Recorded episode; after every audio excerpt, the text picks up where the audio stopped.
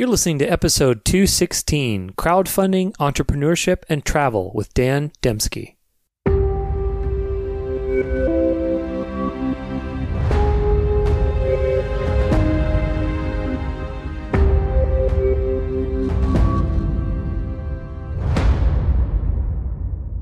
And I remember laying on my pillow with my eyes wide open. And I'm just like, this is the idea. I want this product to exist. It doesn't exist the way I want it to. And I've seen this before. I have friends who've started successful e commerce businesses. It was always because they thought they could do something better or something that is not being done. Hmm. And that's my that's my calling. That's this is my sign. And if I don't do this, then then I'll hate myself. This is the dance of life. My name is Tudor Alexander, and we are going to go on a journey to hack your mind, body, and soul for living your best life yet. Tune in every week to learn something new, grow, and get inspired as we discover the secrets of success and practice the art of fulfillment. And if it's one thing I hope you learn from today, it's that your life is a dance. And just like any dance, you can learn to dance it well.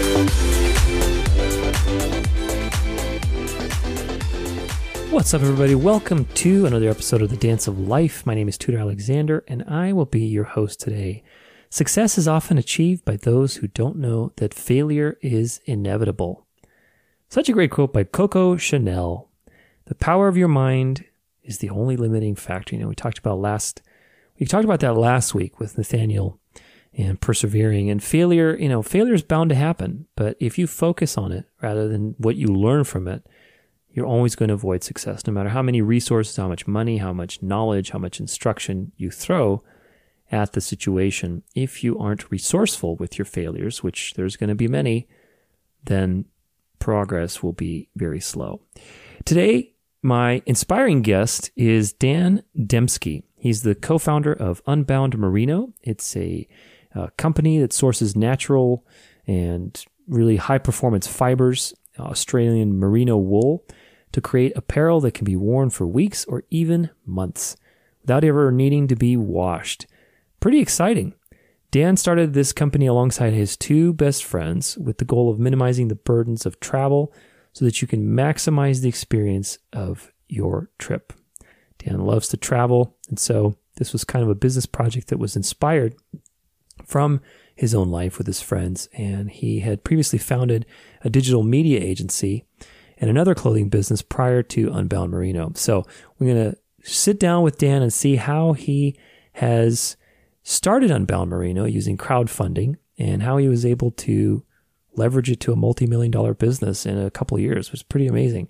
If you want to follow Dan or you want to get more information, just go to unboundmerino.com. Check out what they have. They have some pretty great t-shirts actually. So, in this episode, guys, you know, like I said, we're going to talk about how to start a business. What does it take to start a business? What does it take to scale a business? Dan has been pretty successful with his business, I would say, and we're going to pick his brain and see what you know. What steps did he take? What was his mindset behind our entrepreneurship? How did he handle the many failures along the way and that kind of thing? What was it like to have a business with his friends? If you've ever thought about having a business with your friends, uh, or a friend, or maybe somebody who you're with, a life partner, that type of thing, this will be a good episode for you because there's many considerations when it comes to partnership. You know, that doesn't mean uh, that it's always a good thing. It doesn't mean it's always a bad thing either. So maybe something you'll learn today may impact your perspective on that. So if you like this kind of stuff, make sure you share it with your friends, anybody who needs to hear this message about business today and, and taking it to the next level going to be some great stuff in this conversation. So I'm excited to jump into it with you guys. Here we go crowdfunding, entrepreneurship, and travel with Dan Demsky.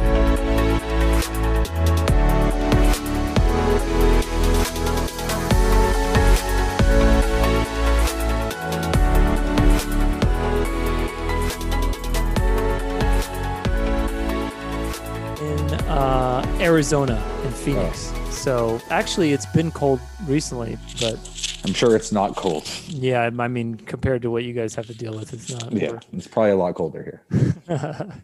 well, we, you know, we get usually like October right now. It's about 80 something degrees, but now it's been like 50 at night. So that's that's a scary number for us over here. Yeah. I don't even know what that means because I think it's Celsius. Oh, okay. Yeah. So uh, pff, I don't even know. Maybe like thir- well, 32 is no. 32 Zero is freezing, right? In Celsius. Yeah. Yeah. So it's probably like what 20 degrees or 16 degrees or something. So Yeah. but it's nice. Can't complain. I love living in Phoenix. It's there's no natural disasters. There's no craziness other than the heat. Other than How's COVID? you know, I, I don't know what side of the street you're on. It doesn't. We don't have to talk about it. But I mean, I don't uh, know. I I I don't really believe in it. I honestly. I mean, I know it's a disease. Obviously, it's running around, but the hysteria is just Overwhelming. right? insane. And I mean, Yeah, I agree. in I'd this with state, luckily, we aren't as crazy as some of these other states that have been where, like California is just off the deep end, man. They're just going bonkers with. They had, I think, they have actual proclamation for Thanksgiving where, I could be wrong about this, but from what I read somewhere, it was like you can't have more than six people at your Thanksgiving dinner or something like that, but you can have Yeah. thirty at a funeral. so it's just. What are we in like in third grade? So I don't know. It's it's been crazy. They they've been. I back- feel like I feel like it's taken too seriously by the people who take it seriously and not Yeah. seriously enough by the people who don't take it seriously. Yeah, sure. I mean, and the thing is, you could say that about everything, though. Like you know, it's it's all perspective because the flu, same thing, kills a lot of people. Obesity kills a lot of people. There's so many things that kill a lot of people every year. Obesity is not taken seriously enough. It's not taken seriously. I mean, you look at you know, I used to tutor kids, and this was a while ago, but it's the same thing. And I, was that's remember- amazing for considering what your name is. Yeah. Oh, It's like a perfect name. don't even get me started. Yeah. I mean, that was like the joke of the playground, Yeah, but pretty yeah. much, um, I know I will never forget this little girl. She would come into to tutor time, you know, after whatever three thirty with a bag full of like these sugar noodles or whatever the hell they were. I don't even know what they were, but they were just not food, but they're just sugar. And you know, she weighs probably what I don't know, fifty pounds, sixty pounds or something, and she's just eating these things away, which to a normal human being who weighs, you know, anywhere 150 to 200 pounds, that's a huge glycemic impact. And you have these little kids that are just eating this kind of crap. And it's like, that's a problem. That's Yeah. a bigger problem to me than COVID is, but we don't froth at the mouth at the media the same way. So Yeah. I don't know. Yep. It's, It's, it's, all going to be, I think it's all going to be yesterday's news in a couple months. We're going to forget about it. And it's going to be back to normal. So I'm Ah, excited. I think I next hope so. year's, I think next year's going to be great. It's going to be so. a lot of hope so. opportunity. Everybody's put the shit behind them. I just want to come back into the States and travel. I have so many friends there that I'd love to visit. It's getting cold here. I'm usually gone once it gets cold for a little while. Were you born in the States? No, I'm born here, but I You're just have lots Canada. of friends in the States. Yeah. Um, but I'm usually out. Uh, I try to get out of here once it gets cold for at least a little bit. What's uh what's a place that's on your like bucket list in America that you want to visit? In America, Yeah. um, I want to, I want to fly into somewhere in Texas and just rent a car and then just go on a huge barbecue road. trip. yeah. like just go everywhere into Tennessee and around Texas and but I, I've did I did a bit of barbecue in Austin, but I haven't been to Memphis and I want to go to all the little towns on the way. That's yeah, what- little country country Yeah. music bars and stuff. That'd be fun. Yeah, yeah. but I've been around in the states. I've been around, but that's that's a trip I haven't done. It's crazy how much there is to see in the world. You know, I had a I had a client one time that was uh, like a huge aficionado for cruises, and I mean, I went on a cruise, I couldn't stand it, but you know, some people really like it certainly, and uh, The obese people, obese people like it. I guess you know, there's you can eat whatever you want, and Yeah, you just lay you there your and own- get you just get hauled around like a like on Yeah, a I mean, freightliner and eat. I just can't. You know, this is, I can't. I just. I've never done a move around. cruise. I've never done a cruise, but I want to do one. One. She I had I, I want to see the boat. I'm very fascinated by the the magnitude of what that boat could be like. I mean, eh, there's sizes of boats, but the the one that this gal went on, she went on for six months, dude, and it was like 50 different ports around the world. She spent like 150 grand just going, you know, just to see different ports, you know. And I'm just like, God, like I would just want to die doing that. Like, I mean, I like traveling for sure, but Yeah, I don't know. There's something that's about not seeing. That's not seeing the world. That's seeing ports. yeah, yeah, exactly, right. It's seeing souvenir stands. And then you got to wait every time you get off the boat, you know, and you you wait for like two hours before everybody is off the boat, and you come back on and so on. It's just such a waste of time to me. Yeah. But hey, some people like it. You know, if if that's you, if you're listening, then more power to you. That's what. the oh, have we already about. started? Yeah. Oh. We're, Oh, we're, we're jumping into it. oh, there we go. I thought we were just, you know, shooting the shit ahead of time. Hey, we you know this whole this whole thing is shooting the shit to me, man. This Yeah, is, you know, that's what it's about. good. Well, I guess we could jump into it. So, look, you have a pretty impressive resume. I mean, I love the the story about your company. How you pretty much started it in like two months. You guys raised almost 400k, and then now you guys are doing quite a few in sales after just a couple of years. So, were you always an entrepreneur? Was that your thing, or this was kind of just a serendipity that happened? I think so. Well, it's a bit of both. I think uh, being an entrepreneur is my, it's my DNA. I, Yeah. you know, I remember when I was a kid, I, I used to say, I want to be a businessman, but, you know, which is like, Were you the kid? Doesn't sound that glamorous to me Did you have a looking back. Stand. yeah, I just had like the iced tea stand, I remember, and I used to buy sports cards and flip them. And I was always just trying to find ways to make a buck. It was just sort of like in my blood, you know, when it, it gets snowy here. So when when it snowed, I was up early and I was knocking on doors and shoveling driveways, you know, for 20 bucks a driveway.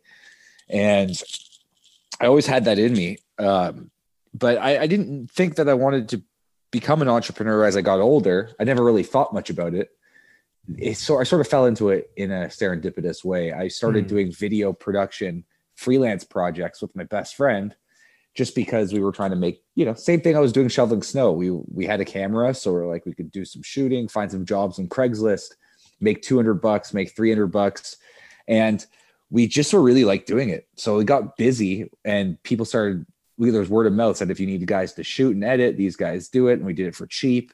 And then we started getting so busy doing this video stuff as a little side project that i i i didn't have time to do it. I'm like i, I i'm in school I work at a radio station. That's where I thought I was going to go in my career into radio. Uh, I work at a restaurant and I'm doing this video stuff. and something has to go. So the first thing that went was school. I'm like, Hmm. forget Nice. school. Like it seemed like it was like the biggest waste of time to me. Yeah. Um, especially because I was studying communications and radio broadcasting and I already had my foot in the door in a radio station. So I'm like, what do I need the school for?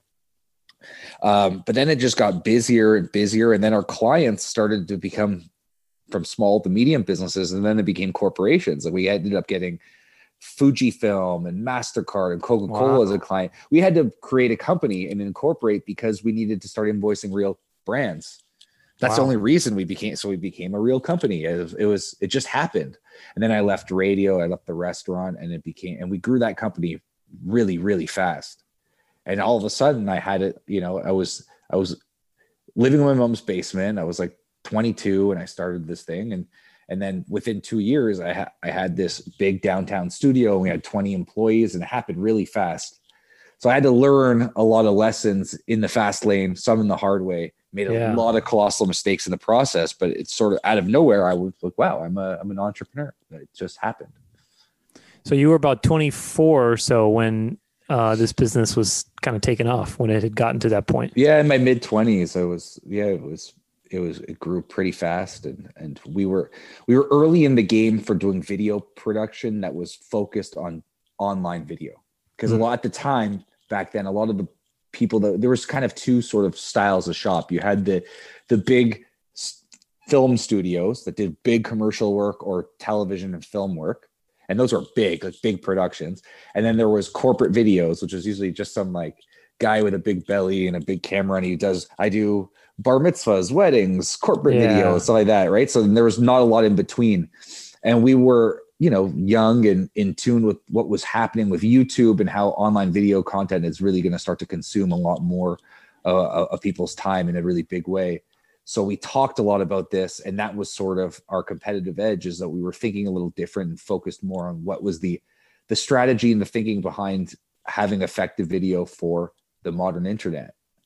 And that was our way in, and it grew really fast, and we loved doing it. It was a wild ride, but after a few years, it, we, running the business became less fun for me. So I felt like I was sort of a, I had to be in boardrooms all the time, you know, pitching brands, getting new clients because we had a big staff, and I would just, it, it be the the soul was sucked out of me after a while. But Mm. the the rise of the rise to where we got was really really fun and exciting. But I think at that point, I realized I you know well you can start something and it can get pretty big, and I felt confident that I could do other things. So I was looking to do something else.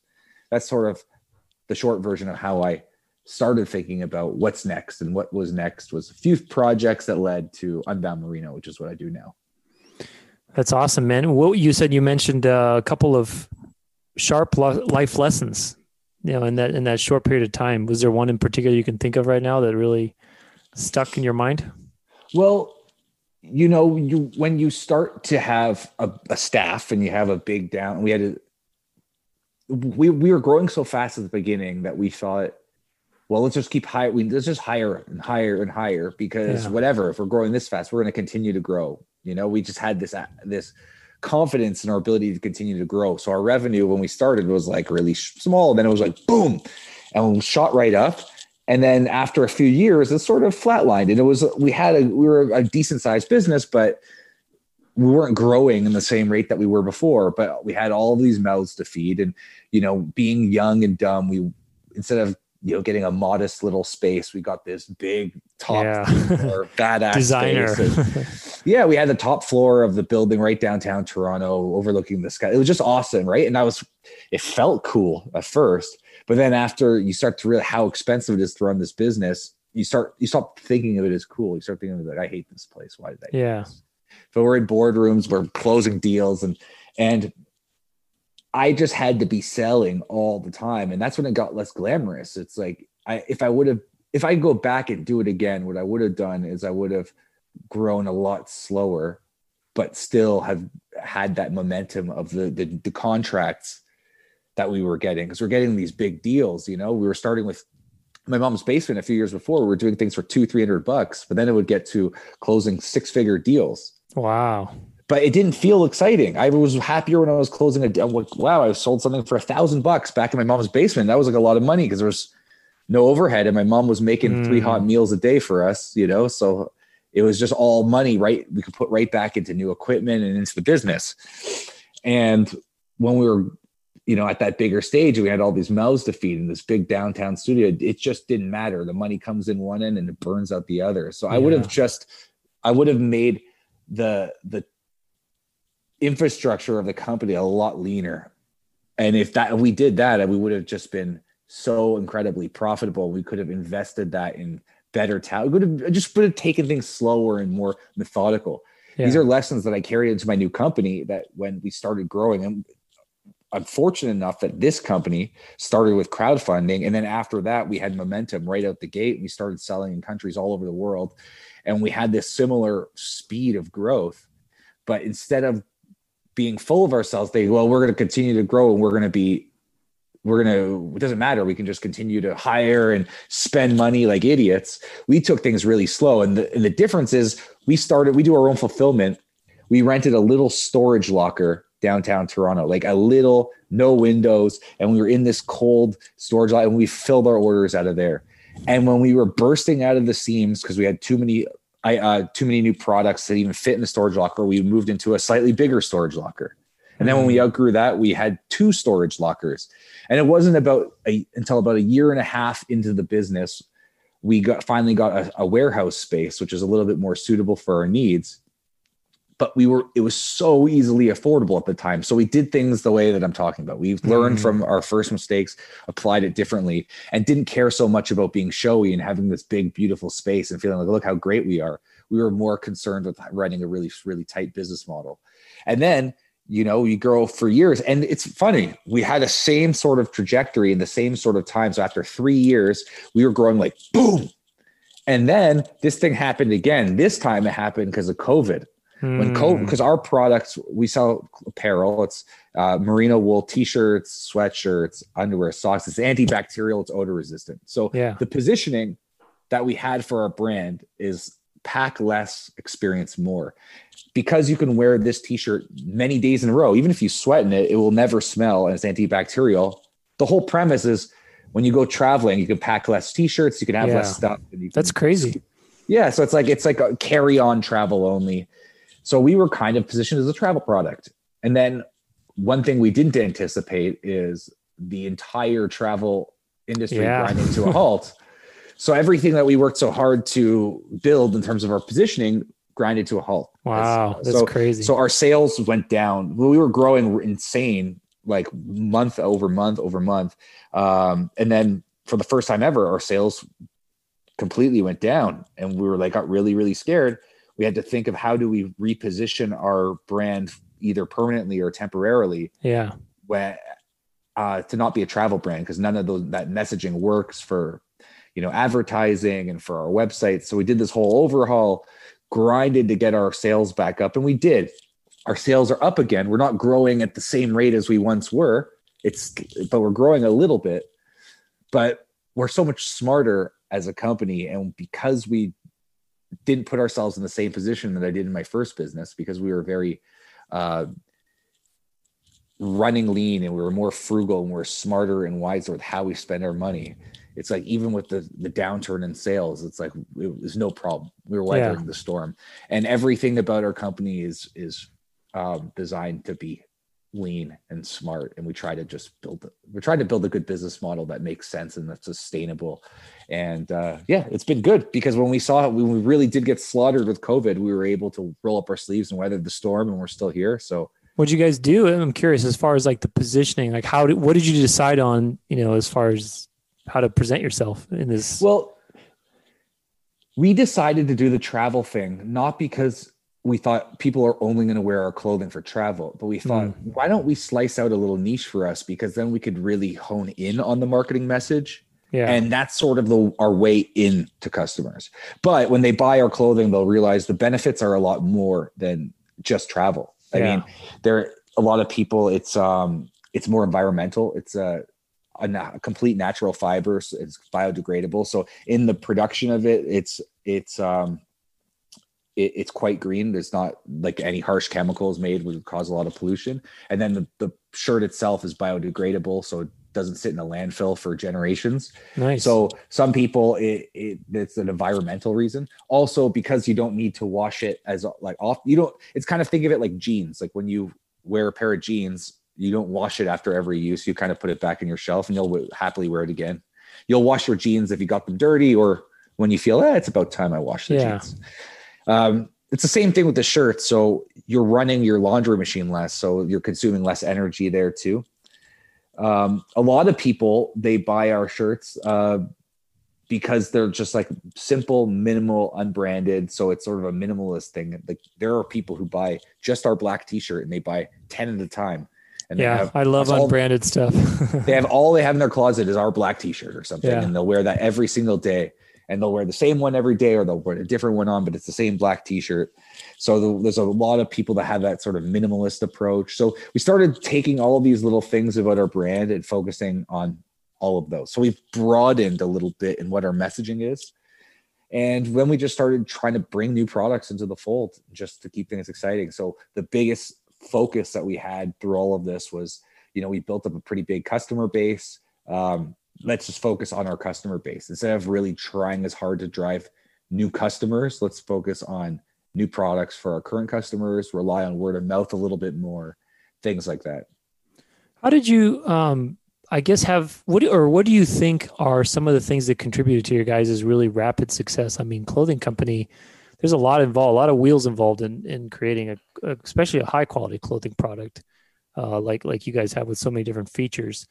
How or what did you do, or what do you think was some of the components that made you guys especially successful? In a couple of years, I mean, you you guys scaled pretty pretty high as far as I'm concerned. So, what made I it for you? I think it had to do with the timing of when we launched. I, Hmm. I told you a little bit about my backstory with my video business that I had before, Yeah. and I really wanted out. I was really unhappy doing what I was doing, even though sometimes people would come to me and be like, "Congrats," you know. They say like they look at me as if I was successful. I didn't feel successful because Mhm. one, I wasn't even paying myself much money because this business was just like a, a cash burn Yeah. it was a decent sized business it was just like it just took everything out of me so I, I for, I for years was looking for something else and all i knew was that i wanted a product instead of a service to sell. And I wanted to sell that product online. And I would meet with my my friends about once every couple weeks. We get beers or we do it over lunch or something, and we just come up with ideas of things that we could sell. What would be a good idea? And I think because we focused our energy on finding something to sell, I was open to like I was receptive to when that idea would come. But it didn't mm. it wasn't quick. We probably did this for a year to two years. Wow. And I wasn't in a rush to do it. it just like I'm just trying to think of something. And in the process, we did a couple other things. I tried launching a sock brand, never really got that off the ground much. We did a little bit of traction here in Toronto, but it started to be like wholesale, and that was kind of not what I wanted to do. I was really wanted to sell things online. And the reason I wanted to sell online is because I was looking for a really, really lean business model. A direct consumer is more Yeah. profitable. Everything that I've learned from my other business, I was trying to do the opposite of, right? So I went traveling and I started to feel like I don't want to pack, I don't want to check luggage anymore. I just want to travel with just a carry on. And I remember going overseas. I was going to um, Thailand and I started Googling how to, to travel um, with, overseas with just a carry on. And I came across a Reddit post where someone was saying they use merino wool t shirts because they're antibacterial and they're odor resistant. Uh, and he can bring two t-shirts and he doesn't care if he's gone for six months. You know, if he can't get to a laundry machine for a month, it doesn't matter. He can wear the same shirts. They never smell. So I thought, okay, this is the this is exactly what I'm looking for. So I started looking for merino wool t-shirts and kind of to my disappointment, everything I found was, I mean, I, I found shirts and I bought them and they performed as promised. The problem with them was they're all made, they're all these activewear brands or outdoors kind of brands. So they look like that. So if you see, that I'm just wearing a plain, you know, Super tight shirt. not super tight. It's just like a nice fit. It's a oh, that one. Oh, gotcha. Yeah. Yeah. Yeah. yeah. The the, you know, the other ones were like base layers. They were either Yeah, the active either- layer ones. Whatever. yeah, they're either layers, like yeah, they were like super tight, or they were um or they had like reflective logos on them, or they looked Yeah. like something you'd go running in. So I remember seeing myself in a picture at a cocktail bar, in a beautiful cocktail bar. And I was wearing the shirt, and I'm like, it, you could just see, like, I kind of, and I remember feeling underdressed. Like I could wear a t-shirt like you're wearing right now, put on a watch and a pair of pants and feel like I don't go anywhere. You know, it doesn't Yeah. matter. It's fine. It's a black t-shirt. But I looked like I should have maybe been going out for a run or I should have been holding a canoe over my right. And I'm just thinking like, why is it so hard to find nicely fitting, basic, nice shirts Yeah. with this miracle fabric? And then I thought, boom, that's it. That's the idea. That's the idea that I have. So I, I thought I got to do this. And I went to my friends and said, here, I do you ever hear of merino wool? And they thought, isn't that itchy? Like, no, it's not itchy. It's like a different kind of wool. It, it feels like softer than cotton, but it, I, I've traveled with it and all this stuff. And I had my sock business going at the time. I had my video business going at the time. And I remember going to a business coach friend of mine and I gave him, told him this whole idea.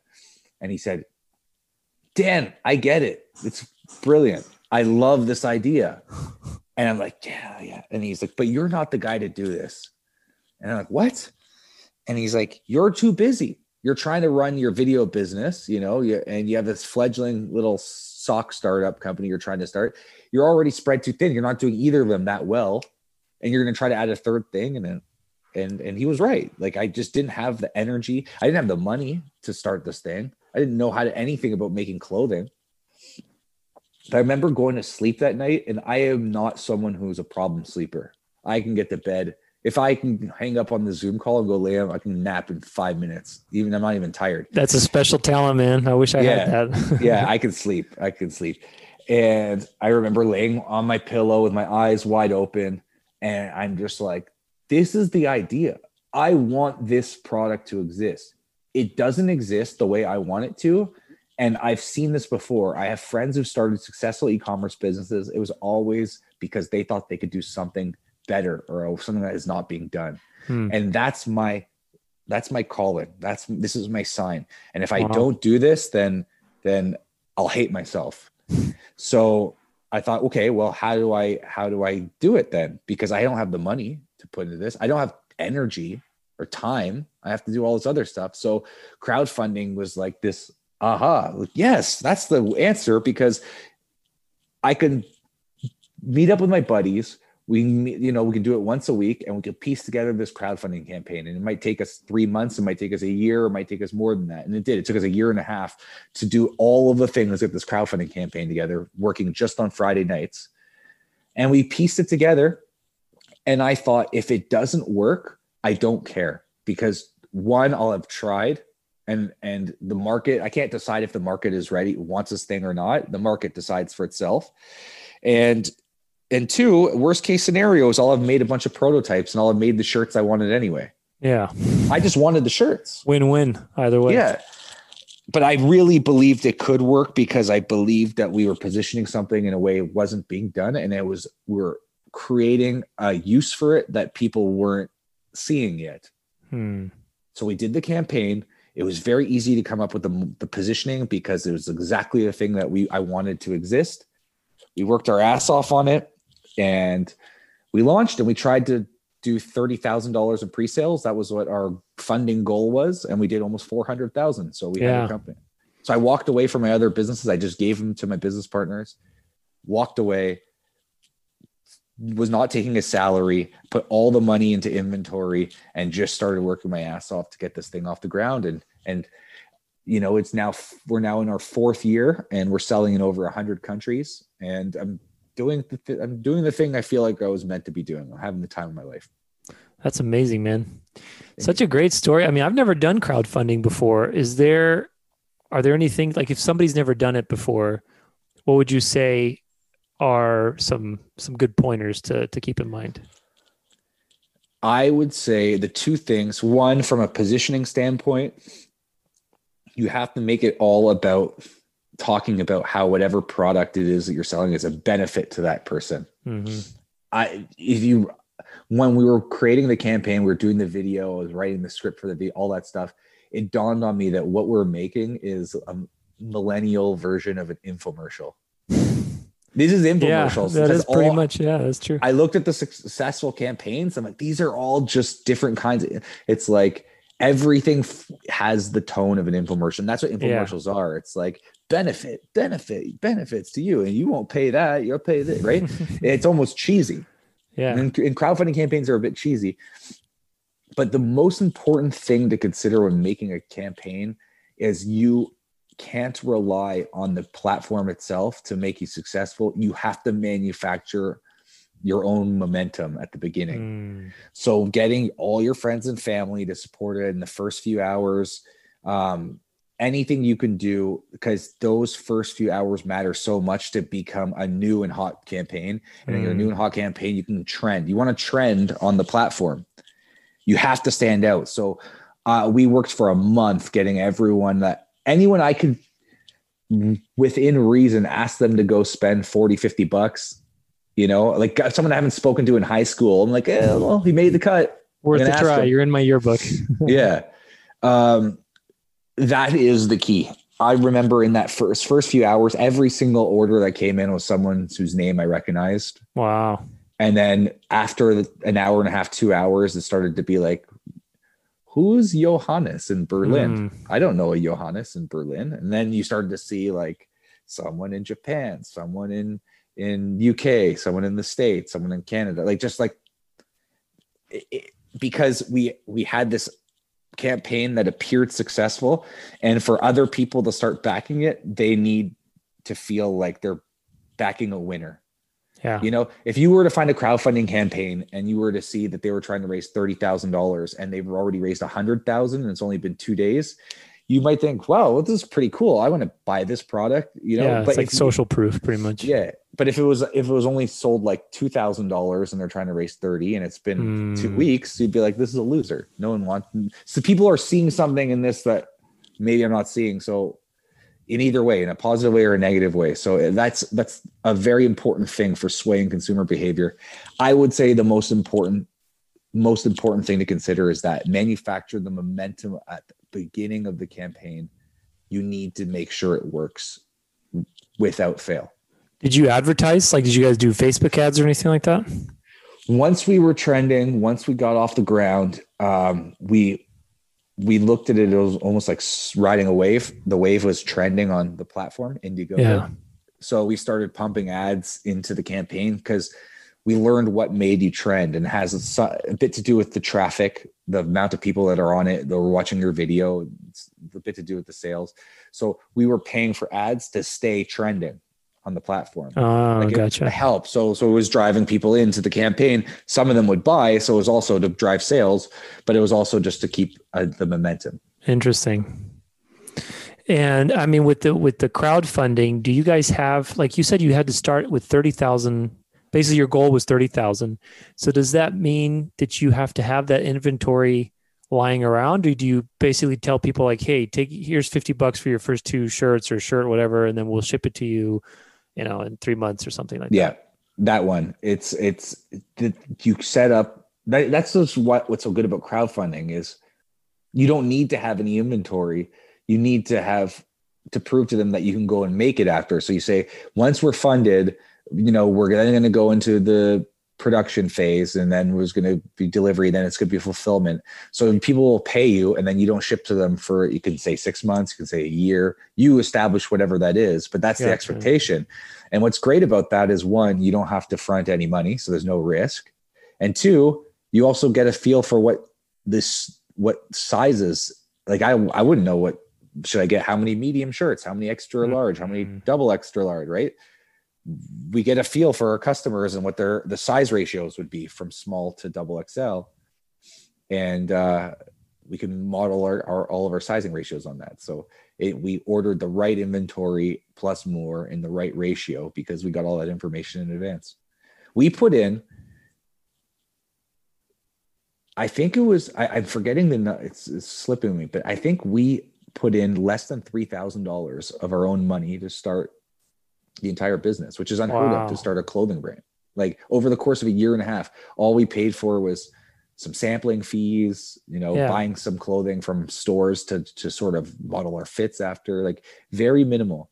I mean, we did our have you we because we came from a video background, we were able to do our own video product video and our own photos and all that stuff. Yeah, yeah. So we had a little bit of an advantage there, but you know, starting a business for under three thousand dollars is insane. That's crazy, man. That's that's so wild. It's just so interesting to me how we're kind of in this age where, especially with crowdfunding, like I mean, you see it everywhere. Like somebody can just start it, an idea, and then the whole world kind of pitches in, and then all that energy swells in one little, uh, you know, location. I mean, it's just wild to think that you can do that now. You know, I, using- I swear, if if I could do it, anyone can. Because I'm not some like child. I'm just. I swear, I'm like. I'm like. I, I always say this to people. Like, if they're like, "Oh, I got to start my own thing," we'll do it like I swear, if I could do it, you could freaking do it. Like I didn't even get into university. Hey, well, you know what they say? Most uh, what successful people don't even have a college degree, so it doesn't matter. yeah, well, I'd say you could be successful with one too. Yeah, for sure, for sure. I just think it's, it's just it's not always necessary. Well, do you think? I mean, with with college, kind of just a tangent, but you know, why not ask you about it? Like, what do you think about the future of college and business and entrepreneurship. And I feel like it's just becoming such an obsolete thing, and people are more apt to either pursue things through crowdfunding, you know, or or basically do like these little technical engagements, like a year of training in this, and now they're you know a social media guru or something, you know. So I just don't see college really the traditional model working in the next. I think it can. Years. I think everyone's journey is different. I just mm. don't think it's uh, it's like you used to need it and yeah. I think that's ridiculous to even think. Like I, I don't know what you. In fact, I think all it does is it eats up some of your time. Yeah. But one of the the advantages, I think, it does teach you a certain level of critical thinking and discipline that is healthy. But I don't think you need college for that. The one, I mean, if you get into Harvard, you know, get. I mean, I can go go do a Harvard education online for free, right? And that's cool. But that's not the value of going to Harvard. I mean, if yeah. you get into a school like that, the the value of going to Harvard is who you're around. So yeah, that's the thing. It's everyone's journey is different. If you go to school and then that's what sets you onto the path in which leads you to meeting the person or or or opening that door that could be like the door to open for your life then that, that it's all on an individual basis i mean my original business partner, who's my best friend, he was in film school, and that's why we had a camera, and that's why we were shooting, and that's why we started our company. So if he didn't go to film school, then we wouldn't have started our business. But that had mm. nothing to do that he opened that door by going to school. So you never know what's a, what's in and around the corner there. Was it uh, is it the same friends that you're partners with in this company that you were in the previous company? Or so, does it, do, does it so we're all best friends. So I I started the first company with one of my best friends, and I started this one with my other two best friends. So my original one, he's still running the original business. Gotcha. We're all best friends, and yeah. it works great. People say business and friendship don't mix, and and I think it mixes really well. Hmm. We have a time of our life. I love working with my best friends. I get to work with my best friends. Yeah, I mean, I was going to ask you about that because a lot, you know, there is that opinion out there in the sense of like, okay, you know, you shouldn't mix uh, business with people that you know, right? And and so, I mean, what's the what's your take on that? Because some people may think, well, you know, being in business with somebody you're with, or let's say with your friends or family, whatever, they're, you know, it's just easy to sort of take advantage of each other or whatever else, or you know, well, not be accountable. I guess I don't know.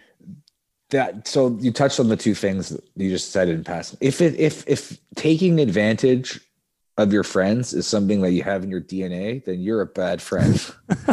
yeah, and if some if your best friend is taking advantage of you, you picked bad friends. Yeah. Um, but being accountable is serious. You have to, if you're going to be successful in any business, you're going to be accountable to somebody, your business partners, your customers, your stakeholders, investor, whatever it is, that's the structure of your business. You're going to be accountable to somebody. Um, what it works so well with being in business with your, with my best friends is that we're very candid with each other, almost mm. to a mm. point of it's like crazy. Like like my my business partner have no problem calling me an asshole, you know, if I'm not doing if I'm not pulling my weight. Yeah. Um, but it's not out of being it's not because he's a jerk or anything. It's it's because we expect a lot of each other and we hope we do want to see each other win and do well. We all want to win yeah. for our own selfish reasons and for selfless reasons. Um, we hold each other accountable in the most pure and genuine of ways. Um, when they're mad at me, it's because I'm not pulling my weight. And that happens, it happens sometimes. But I don't want to be a disappointment to them. I want to. So there's some there's there's there's times when it's even competitive of who could be be more of a better at their role, I guess. Especially yeah. in my old business when we started that up, it was we we were younger, had like a way more energy. That was before like you know I don't have kids, but they you know my business partners have kids. Um, for we grew before we grew up a bit. Um, we were like fiercely competitive with each other. Like who could work harder? I'm like, I don't care. You're going out. You're going out for beers. Well, I'm going to work. Yeah. Right. So and it was it was it was fun. Um, but we're very very open and honest with each other we're candid with each other and even if it, we're candid to a place where it might sound a little bit mean we know it's not mean there's no mean spirit in it it's it's because we're comfortable being completely candid there's no politics yeah. you know? There's no there's no holding something in out of fear of offending. They'll say what they're thinking in the moment boom harshly. And that's a, I think it doesn't work with uh, you can't be like that with people that you work with in a in a corporate setting too easily. Hmm. because it could be misconstrued it could be hurtful you don't know them well enough uh, um, we we don't have to be careful with each other. And there's a there's a, a great advantage to that I had some friends that uh, I mean, I'm still we're still good friends. One of them I've known since we're first grade. One of them we've known since we're like freshmen in high school, and they started a business initially collecting razors, like antique razors, just for fun. They would drive all over the country and get these razors. And now, I like mean, shaving razors, yeah, like shave, like guys shaving razors. Okay. And now, I mean, many years later, it evolved into two businesses. They each have their own business, and they're both like super successful with it. So one of them selling these.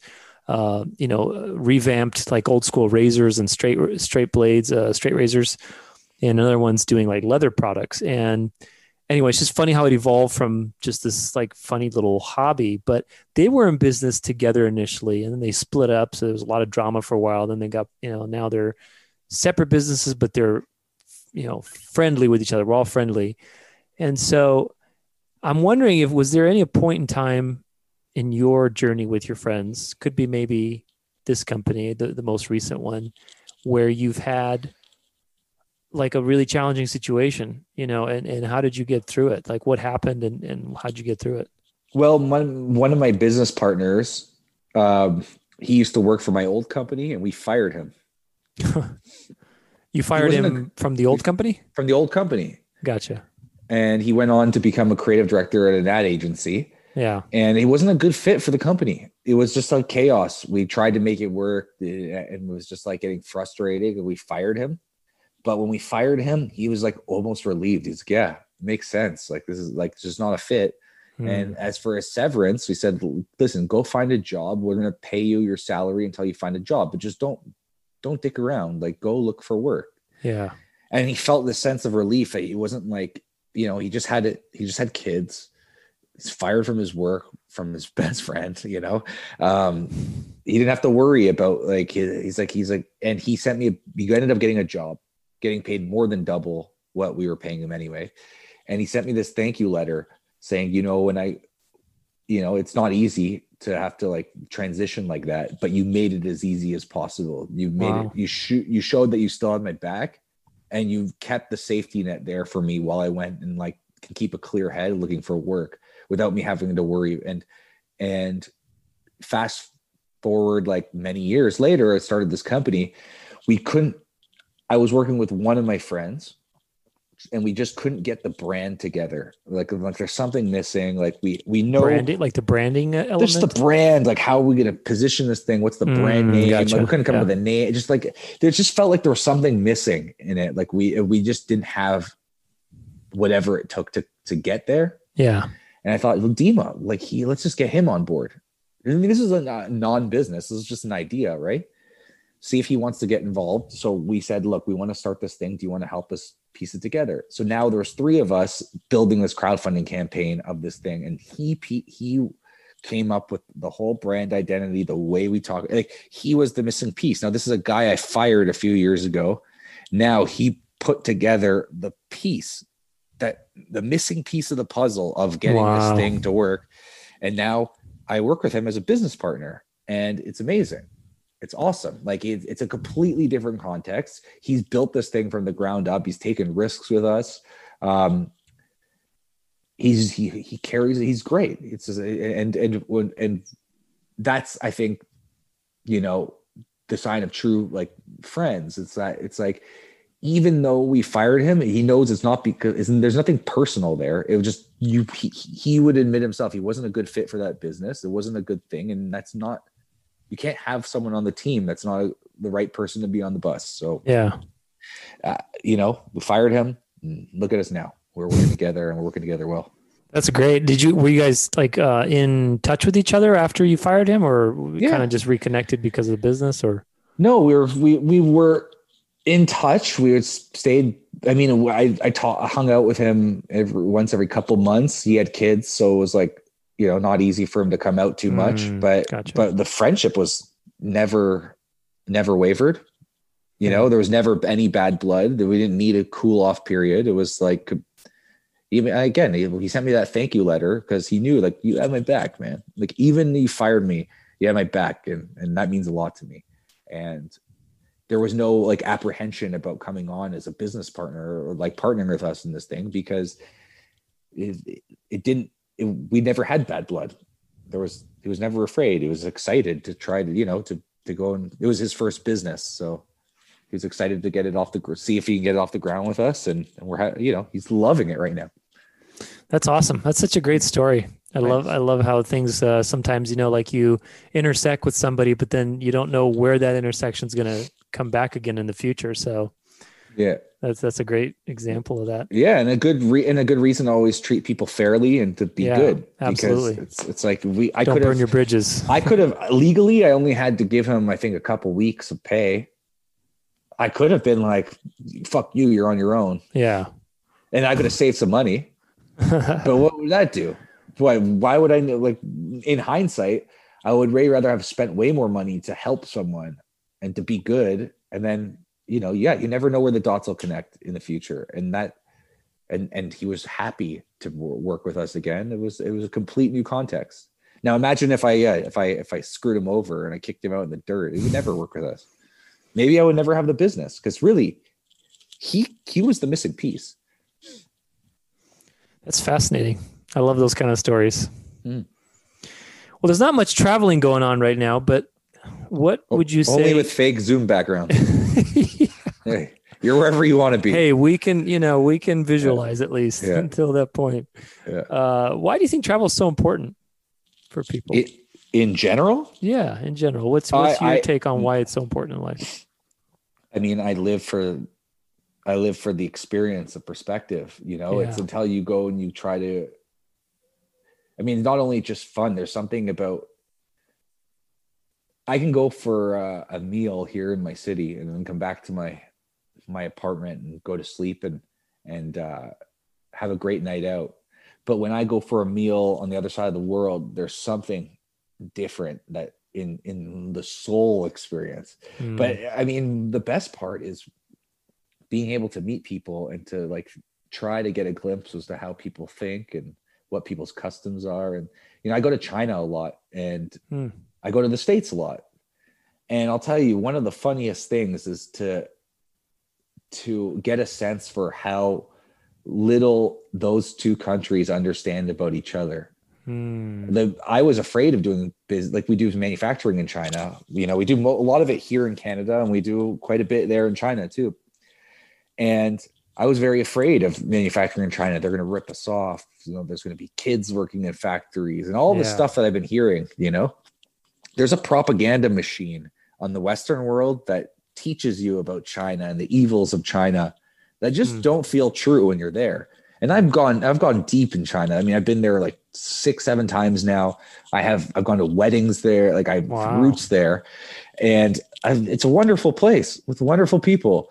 But when they talk about the states, like you guys have no idea what you're talking about. Like they they think it's a completely different thing than it is. It's just these stories, and like I just find it so funny to to try to get a sense of like how do people like view each other and, and what is it really like over there and what's it like to go and eat? And i like doing you know in china one thing i like doing whenever i'm there is i'll get on the subway. We usually stay in shanghai.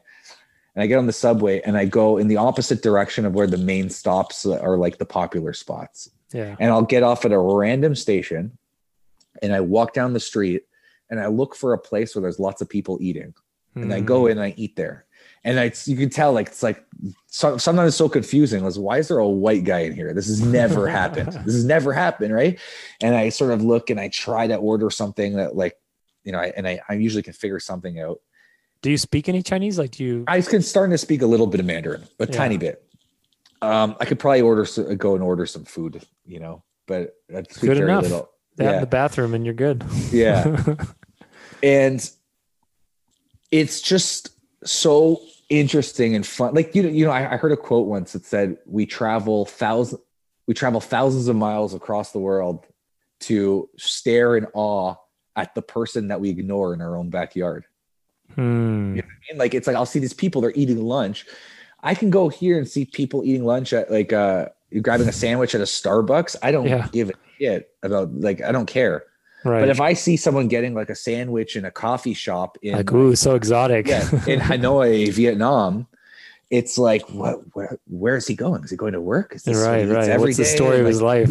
yeah, and you start to like get you get entangled in these stories and you learn just like learn about how regular people do regular things and I find it the most fun and thrilling thing in the world. I miss traveling so much. I love traveling, and I think it's very important. Usually, the people that are the most xenophobic and the most closed-minded are the people without passports. I think. Yeah. I think that you know we talked about as the education system failing people. Um, the travel system can can help. I think a lot. I think there's yeah. a lot of empathy that can be built when you just see that people over there are good people, just like we are over here, with families and good hearts and good intentions, and they just want to live a good life.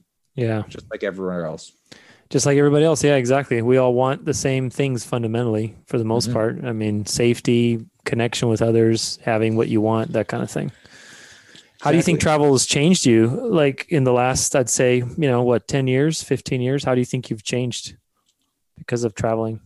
I think that traveling has become so important to me and so much a part of my character that I I stopped valuing a lot of I started to value the experiences that I get and it could be not just for travel but just like you started I started to put my heart into experiences more than things hmm um, that- that's a big part of our. We're a material brand. Like we sell clothing, but we're almost anti-consumerism and anti-material. That's why we're not about the brand like being visible, things like that. Because our whole premise is like to create more freedom through Mm. simplicity. That's really what our brand's like promises.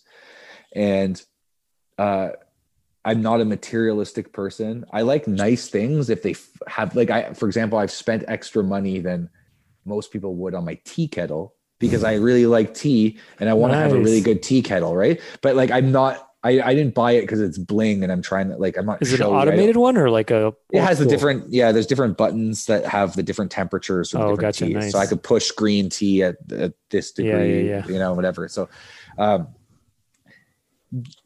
you know I, I i just need enough in my life to just get by and have live a, a day the way i like to but like i'm not about acquiring things or having a nice car or anything i, I think travel has has stamped out any inkling of wanting to uh, to have any like unnecessary material possessions Yeah. because all, all really i just want to go out and meet people that's the Yeah. that's the biggest high i get out of life is connecting with real people all Yeah. over the world anywhere even here and i think it i think the more you travel the more it changes what your priorities are Do you think this new generation with like this is kind of a tangent too, but I think it's related. I mean, now for example, there there have these things where you can buy tickets, virtual tickets to a game. And Yeah. you have your little avatar and you're sitting there for cheaper, you just sit in your house and you're you're at the stadium and you're watching the game. And I'm like, I really wonder where that, you know, when, when I was considering all the stuff that we're talking about travel, I'm like, I wonder where this is gonna go. Like, are we entering an age where people are not going to travel as much because they can just hop into an Oculus Mhm. and you know get that experience. You know eventually you're going to have let's say the oculus comes with little things that stimulates your nose and you get a little breeze on your neck and you feel you're at the beach and it's like at what point do we you know do we do we not uh travel anymore? Do we just plug into some system? And what's i don't know. It seems it seems like that's coming more and more doesn't it? Like yeah. but but i haven't i haven't experienced it like Yeah, i haven't. I haven't had a VR experience where I mean I think whoa this is cool. Like I can't believe how like, like I feel like I'm supposed to be touching the counter there, but there's no counter. Like it's like yeah it's, it's crazy. But um you're in you're in Arizona. Have you have you been to Chicago? yeah Have you been to Chicago. Wrigley? Wrigley Wrigley Um, Park to see a baseball game? yes yes i have long time I- ago Yeah, when I went to Wrigley, I was like, you you feel an energy of history yeah that's unlike most places that you. That's that's like, an I- interesting point. Yeah. there's something about being there. Like this is like the way that baseball is depicted in cartoons is based on this place. Like it is so cool, and I'm trying, and and you can picture people walking in this ballpark a hundred years ago. They were there a hundred years ago, and they were watching a ball game, and the the you know the jerseys might look a little different, but not that different. Like everything's kind of the same. There's something that's like really, really just cool about being there. Now we have a hmm. ballpark here in Toronto. It's not near as cool. I like, I mean, you can go see a baseball game. It's fine. It's fun to go out and have a couple beers with some friends, and that's Yeah. always going to be fun. But there is nothing like the energy of being in that ballpark for, Mhm. from from what I've seen for base as far as baseball goes. When I was in Germany, the last trip I took before COVID, we were in Munich and we saw Bayern, a big football club, and it was like crazy electricity is like for seeing a soccer match in in Germany. Electric and I just can't see that being something you can put on on your helmet. But yeah. But the helmet will be something that will take you in places you can't go in real life. And that is probably be pretty cool. Like you'll be able to like, you know, go to outer space. Um, be That'll be a trip, man. I, I can't wait till space travel becomes like a thing that we can you imagine just having some drinks on the moon or something and just watching the earth. I mean, that would just blow me away. Like that. Yeah, I would love it. I would love if I could do that on an Oculus tonight. I would that'd be amazing. It'd be amazing. Um, there's some cool. So I was thinking, do you know what would be cool? Um, and I go, I'm surprised that it, it doesn't exist yet, but having a VR helmet where you can buy a ticket to sit center court courtside at a basketball game or something like that. Hmm. And like, you know, the you know, in Toronto, it's uh, Drake is always sitting right there on the court, they right? Have so that now I think. Do they? Yeah, that's what I was so saying. you can, you can sit on the court and watch the basketball game live. I'm pretty sure that they they film they have a camera up now. You can buy front row courtside seats. Okay, that's amazing. That's and you put that, your VR. Yeah, I, I, was like, man, and that's cool. That's cool because in that sense, it's like it would be cooler to actually be there, but not. It's not accessible to everyone to sit right, courtside yeah. at a basketball game. Right. Like that's like for some people uh, a zero in a lifetime opportunity. It won't happen. Right. So if you could spend, you know, twenty bucks or fifty bucks or something, and you can watch like a playoff basketball game and sit next to Drake, that'd be pretty cool. I'm not yeah. a big Drake fan, but I'd sit next to him at the All Star game or something. Interesting. Well, anything coming up for you that's exciting with uh, the company, or I mean, obviously there's no traveling going on right now, but you know, we're in a phase right now where COVID. I told you we we got slammed at first, so we we started to get a lot smarter with how we're running everything in the company, and um, just I think that we're working the best that we've ever worked, where our ideas are great, we're executing. Um, we're about to go into what is typically the biggest season of the year. yeah. Know, from from Black Friday right through the holiday to the holidays. Um, this is like a big time, but it's gonna. I'm I'm interested in what is going to be different because COVID's surely going to impact it. Um, I'm so curious to see is it going to be a great season just like it normally is? Is it going to be a lot worse? Is it going to suffer? Are COVID laws going to disrupt people's Christmas time? You hmm. know, and are is Christmas going to be, you know, virtual for a lot of people this year, oh and is God. that going to affect things? You know, oh, so terrible. So it's going to be interesting. I'm very curious to see what this COVID year's holiday season is going to be. And yeah. I read, I've read quite a few articles about it, and none of them are consistent. Yeah. Some people say it's going to be unaffected. Some say it's going to be grossly affected. Um, only time will tell. So we're just preparing for that and trying to do our best into the holiday season. And I want to put a pretty bow on the end of this crazy year. Yeah, right. Definitely, uh, I think craziest year for any. I, I mean, we all I agree. anybody, yeah. We there's people don't agree on anything, but I think we all agree 2020's freaking nuts. It definitely bent everybody over. I mean, I don't think you were getting out of this year without any major it's not over life yet. lessons. you guys have your election next week. I know. It's I feel like I feel like everything house. was just an appetizer for what's about to happen. Oh yeah. I, I, don't know. No matter what happens in your country, it's going to be it's going to be insane. It's going to be insane for sure. And uh, that leads into uh, Thanksgiving, Black Friday, Cyber Monday, holidays. So in the world of e-commerce, it's uh, it's going to be interesting too. Um, who knows, man? I don't know. I'm excited to see how the rest of it plays out. I just want to yeah. go to the beach that's in your Zoom background. You know, me too. Um, I can't wait. That's my that's my goal. I haven't even been to Hawaii yet, man. That's my parents have been like so many times. I've just never had a. I mean, I'm usually working or doing other. Yeah, you're not that far from Hawaii, really, right? Yeah, yeah, not too far. I mean, yeah. it's just like what a five six hour ride or something, plane ride. Yeah, so. yeah. One day it'll be good. I want to go to Thailand though. Thailand, I, I would love to go to Thailand. Do you know what's cool about Thailand is you go there everything is so unbelievably beautiful. Yeah. Everything feels so like it's like if you're in paradise everywhere you go, all the food is insanely amazing. Yeah. But your money goes so far. You know what I mean? Like you're gonna spend five bucks, you're gonna eat the best meal ever. That's awesome. and that's like you go to New York, you're gonna spend five bucks, you'll get a good slice of pizza, but that's yeah, it. Side of fries, that's pretty much it. Maybe.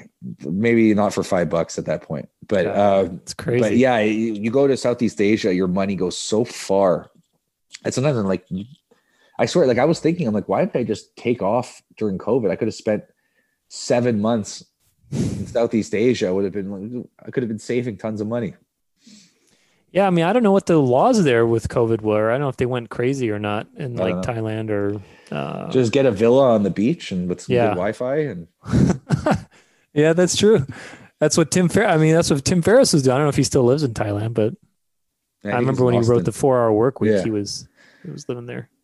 yeah. Uh, well, last question for you, buddy. What are you most grateful for today? My health.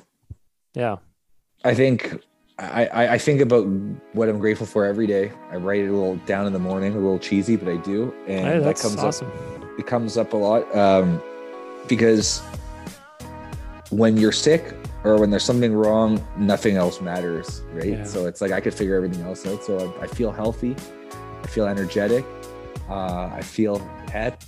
I feel happy. Um, there's nothing more I could ask for. Everything else is just icing on the cake, I guess. You Yeah. know? Hundred percent, man. I'm grateful for this call and this time with you, man. Yeah, this was fun. A lot of fun. Yeah. Makes me want to travel now. Damn it! Now there's, Yeah. there's nowhere. I don't even want to jump on a plane right now. It's too You crazy. get get an Oculus helmet, you'll be good. Yeah, I'll just get an Oculus. That'll be good. Yeah.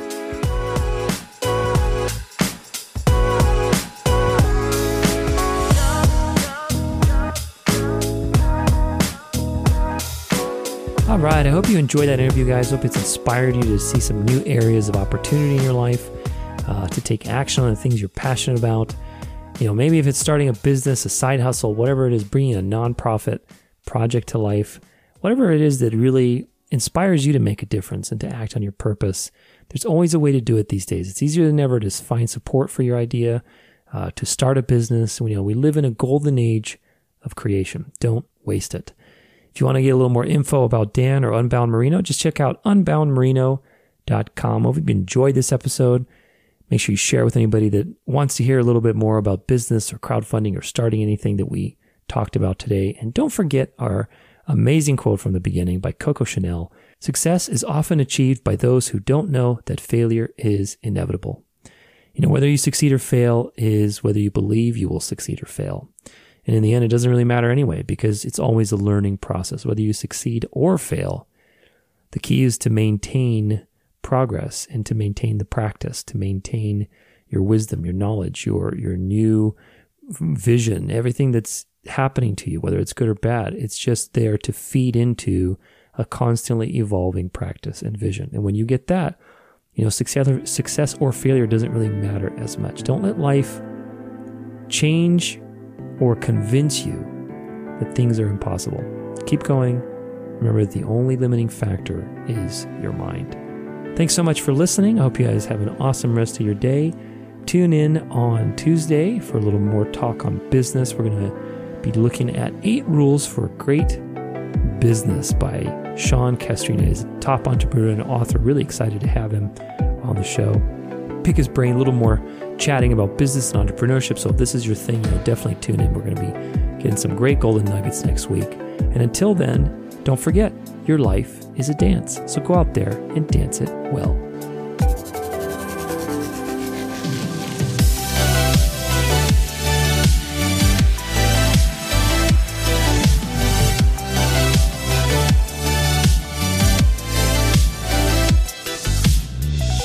For more inspiration, free resources, and bonus content, stay connected at danceoflife.com.